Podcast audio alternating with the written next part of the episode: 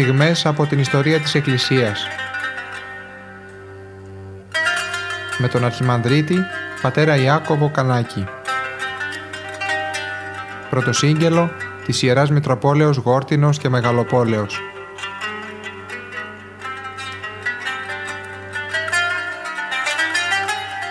Αγαπητοί μου χαίρετε. Συνεχίζουμε από το βιβλίο του Αγίου Σιλουανού, Βίος και Διδασκαλία. Είμαστε στα νεανικά χρόνια του Αγίου. Είπαμε ότι είναι ένας Άγιος που προέρχεται ε, από τη Ρωσία. Έχει μια έντονη και θα λέγαμε και αμαρτωλή ζωή ο ίδιος το λέει όμως δείχνει το ενδιαφέρον του για εκείνον ο Θεός και η Παναγία με τρόπο μοναδικό.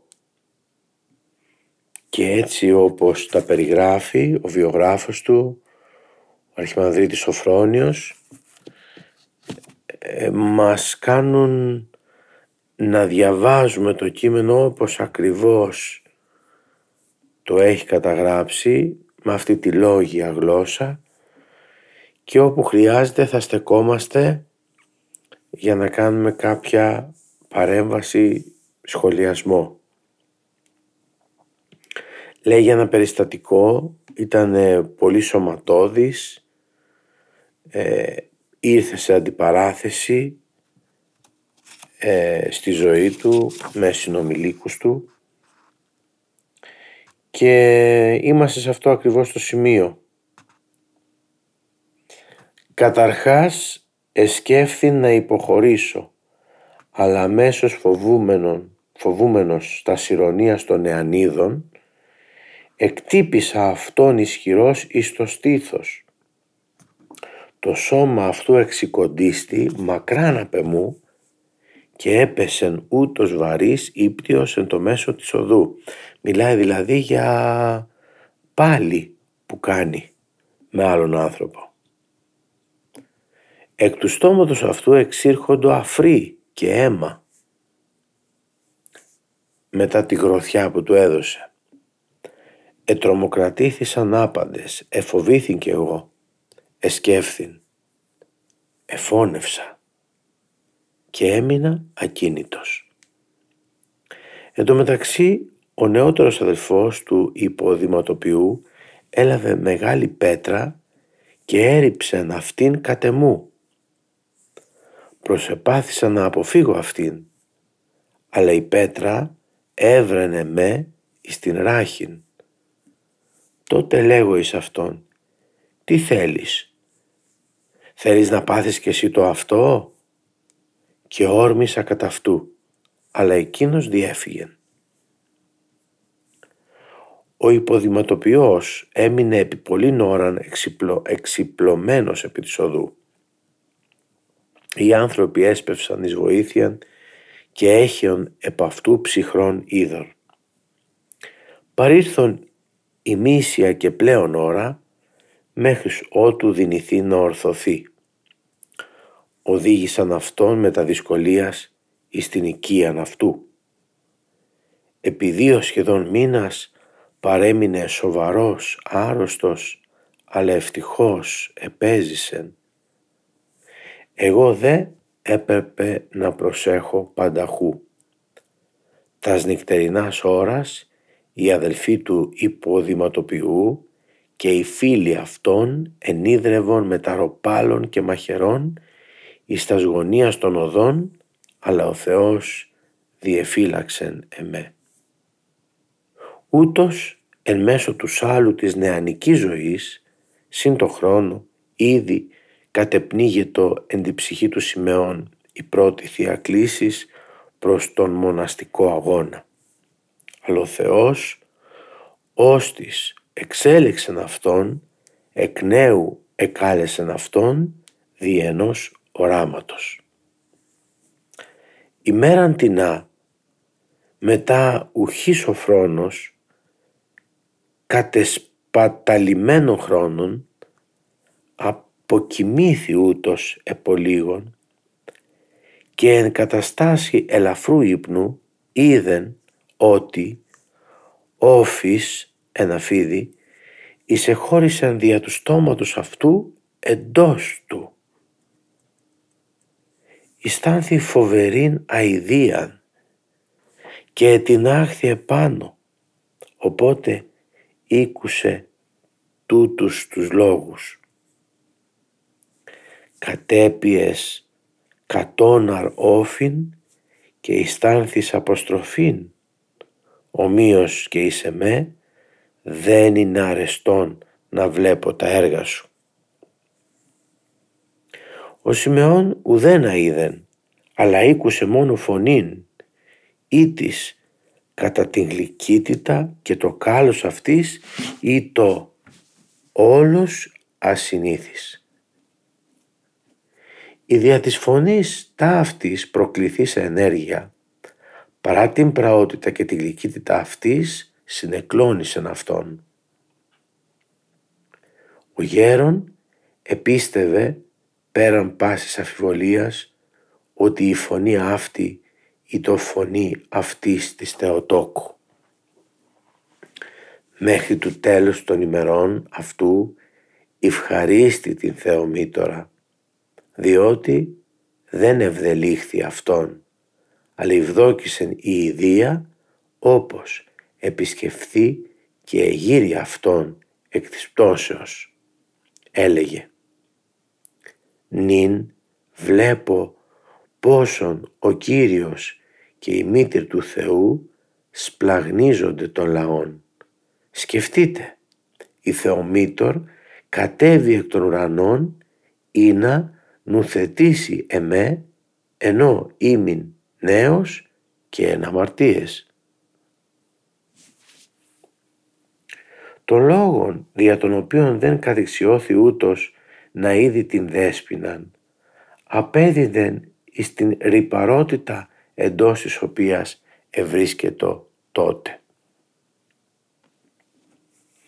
Η δεύτερα αυτή κλίσης η της συνέβη ο λίγων προ της στρατιωτικής αυτού είχε πλέον αποφασιστική σημασία δια την εκλογή της μελλοντικής αυτού πορείας.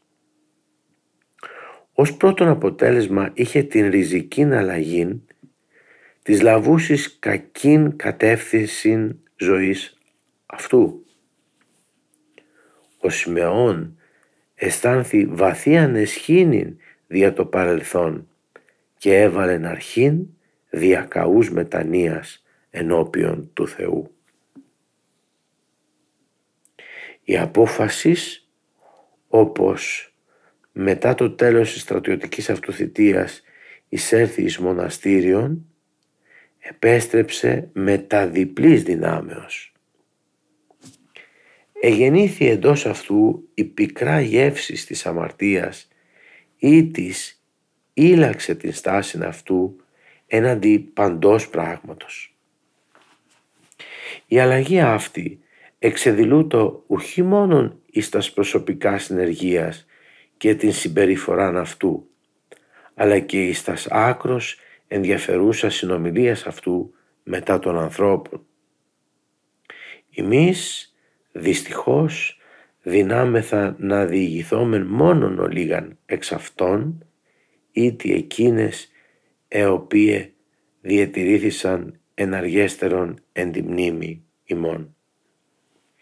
Εδώ πέρα φαίνεται καθαρά το πόσο ο Θεός και ιδιαίτερα η Παναγία επέβλεψε στο Σιμεών τον μετέπειτα Σιλουανό, Άγιο Σιλουανό και έδειξε την ε, διάθεσή της να τον βοηθήσει,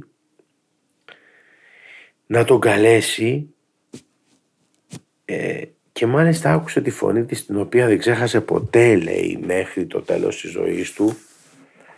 Είναι αυτή, αυτές οι ιδιαίτερες στιγμές που έχει ο κάθε ένας άνθρωπος μέσα στη ζωή του, πνευματικές εμπειρίες οι οποίες βοηθούν τον άνθρωπο να στέκεται και στις δύσκολες στιγμές.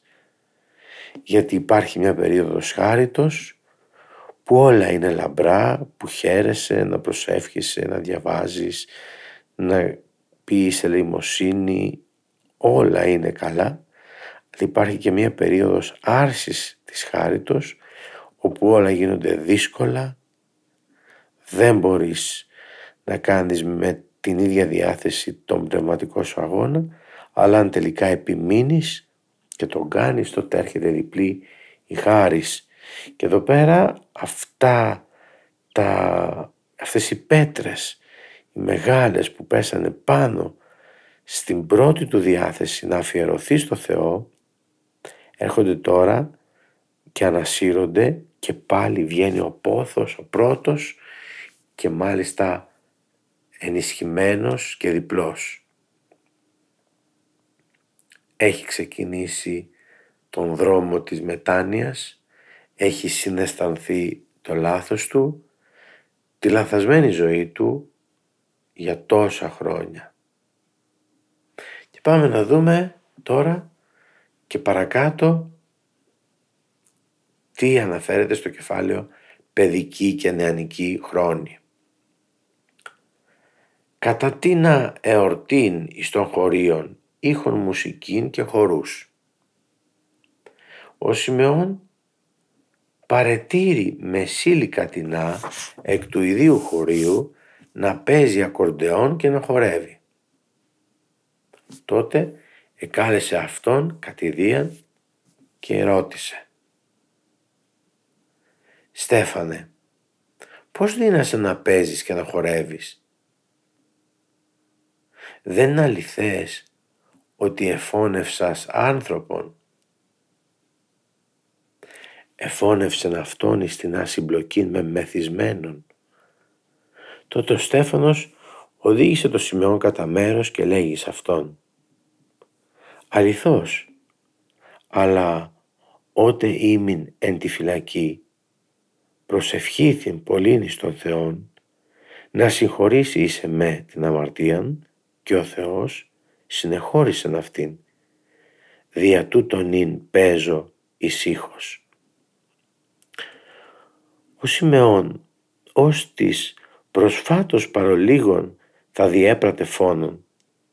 Κατενόησε ότι δύναται της να εξητήσει παρά του Θεού άφεση αμαρτιών. Ενόησε την ειρήνη του συγκεχωρημένου φωνέως το γεγονός τούτο δεικνύει εμφανώς και την ευκρινή συνείδηση της αμαρτίας και την ισχυρά αίσθηση της μετανοίας και τη βαθία θρησκευτική διέστηση των Ρώσων χωρικών.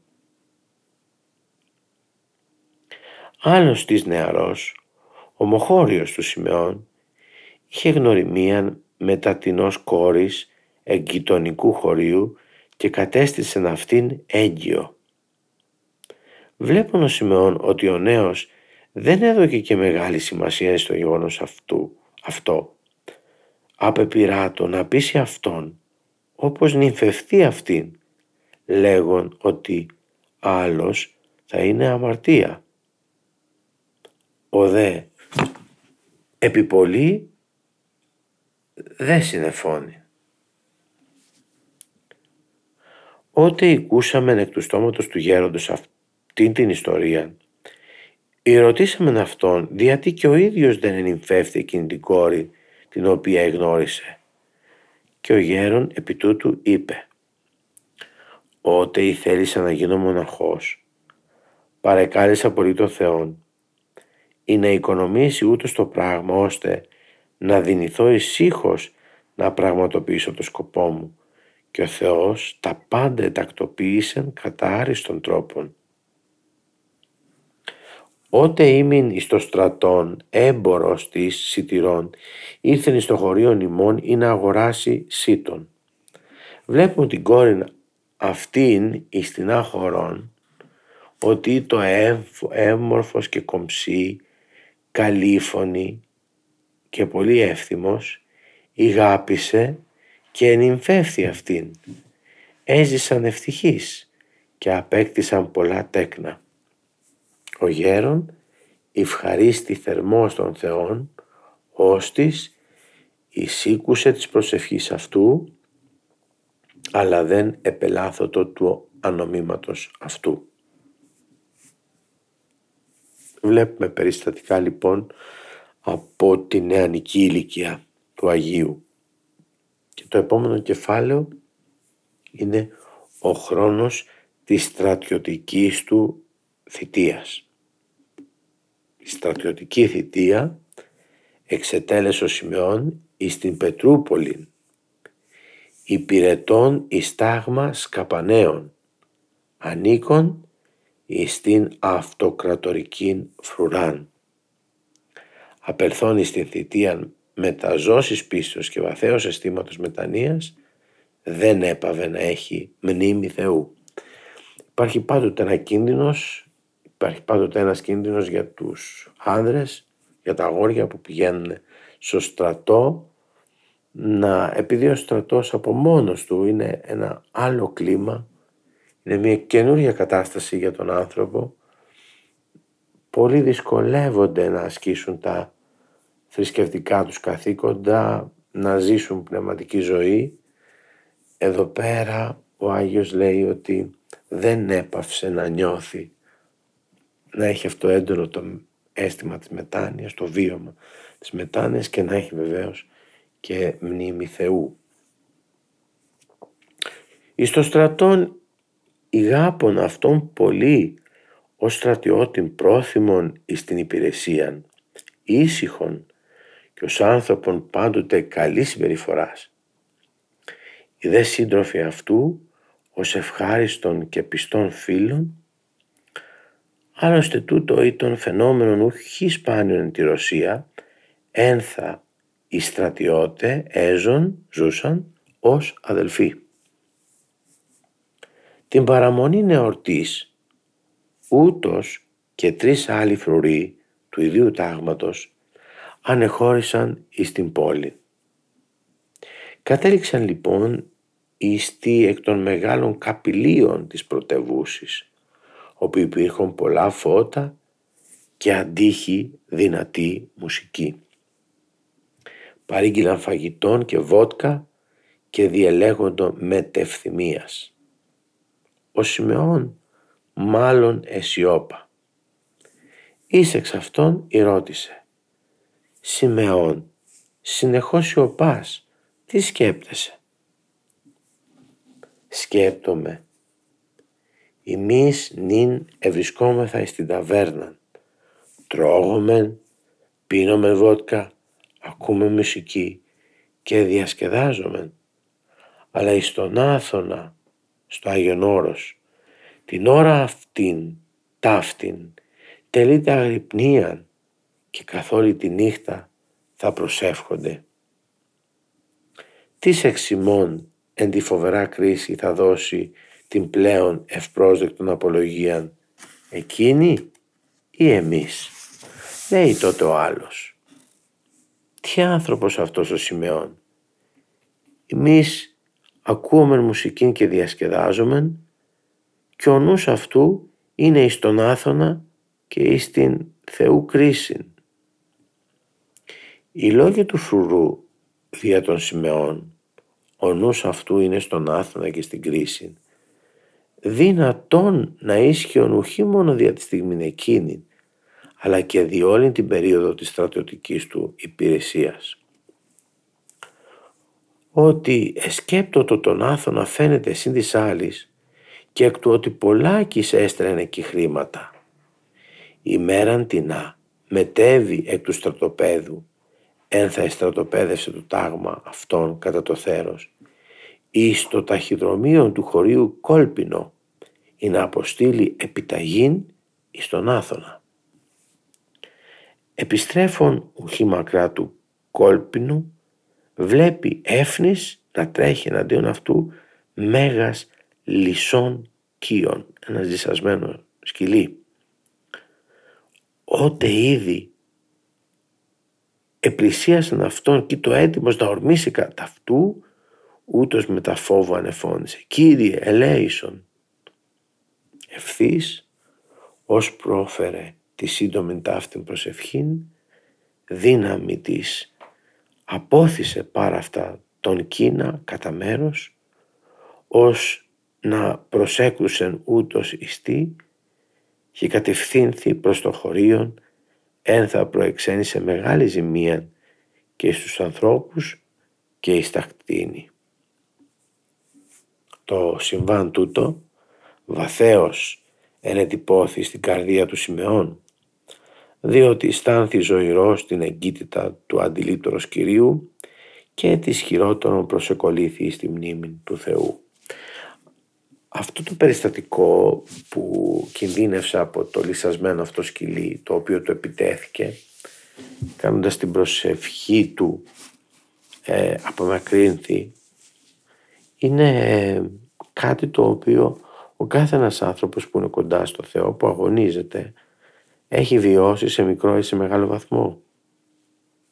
Πολλές φορές έρχονται τέτοιοι πειρασμοί εμφανείς ή όχι τόσο εμφανείς και ζητούν από τον άνθρωπο να σταθεί στο ύψος της περίστασης και να αντιμετωπίσει αυτό τον πειρασμό. Και βέβαια ο άνθρωπος όσο και να περιγράφεται ότι είναι δυνατός και ισχυρός δεν μπορεί να το καταφέρει αυτό αν δεν έχει τη βοήθεια του Θεού. Και η βοήθεια του Θεού έρχεται όταν τον επικαλεστείς το Θεό. Έτσι λοιπόν δεν ξέχασε ποτέ αυτό το γεγονός και μάλιστα ήταν αυτό το γεγονός τον έκανε, που τον έκανε να είναι σταθερός και ισχυρός στην πίστη και ακόμα πιο πολύ αντί να τον κάμψει ακόμα πιο πολύ τον έκανε να πλησιάσει στο Θεό. Κατά το χρόνο της στρατιωτικής του θητείας εφάνει εκ νέου η δύναμη των συμβουλών και της αγαθής επιδράσεως αυτού.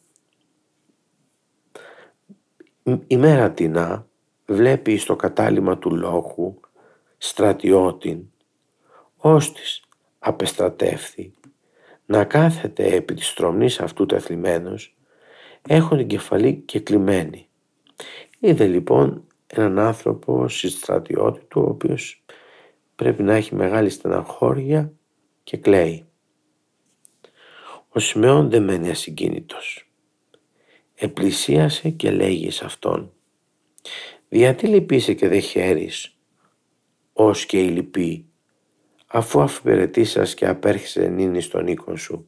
Γιατί λυπάσαι λοιπόν και δεν κάνεις όπως οι υπόλοιποι φαντάροι, οι οποίοι ολοκλήρωσαν τις στρατιωτικές τους υποχρεώσεις και τώρα είναι ο καιρός να επιστρέψουν στο σπίτι τους, στους συγγενείς τους, στους οικείους. Απαντάει ο στρατιώτης. Έλαβον επιστολή εκ των οικείων μου, λέει. Γράφουν ότι κατά την περίοδο της αποσίας μου γέννησε έτεκεν η σύζυγός μου προς στιγμήν αισιόπησεν. Ύστερα, κουνώντας το κεφάλι, σύον την κεφαλήν, με τη σύχου φωνής, εν είδη αφαίνεται θλίψης τιμός και προσβεβλημένος εγωισμός ανεφώνησε. Δεν γνωρίζω τι να πείσω. Φοβούμαι το σούτον, ώστε να μην θέλω να επιστρέψω στον οίκον. Ήπια, υπείος ο Σιμεών ερωτά και εσύ κατά αυτόν τον καιρόν ποσάκις μετέβησης εις καταγόγια. Ναι, υπήρξαν περιπτώσεις, απήντησε ο στρατιώτης, ως να ενεθυμεί το τι. Ιδού λοιπόν, και εσύ δεν ειδηνήθης να ανθέξεις, λέει ο Σιμεών. Αλλά νομίζεις ότι εις αυτήν ή το εύκολον. Σύ είσαι ανασφαλεία, είσαι ανήρ, αλλά εκείνη από πρώτης πτώσεως δύναται να πάθει τούτο. Σκέψου που μετέβαινες. Σύ έναντι αυτής είσαι πλέον ένοχος ή εκείνη. Συγχώρησον αυτήν. άπεθε εις τον οίκον σου, δέξε το πεδίο ενός δικών σου και θα είδεις ότι τα πάντα θα αποβούν καλώς. Εδώ πέρα κάνει, δίνει μια συμβουλή πάρα πολύ σοβαρή αλλά και δύσκολη.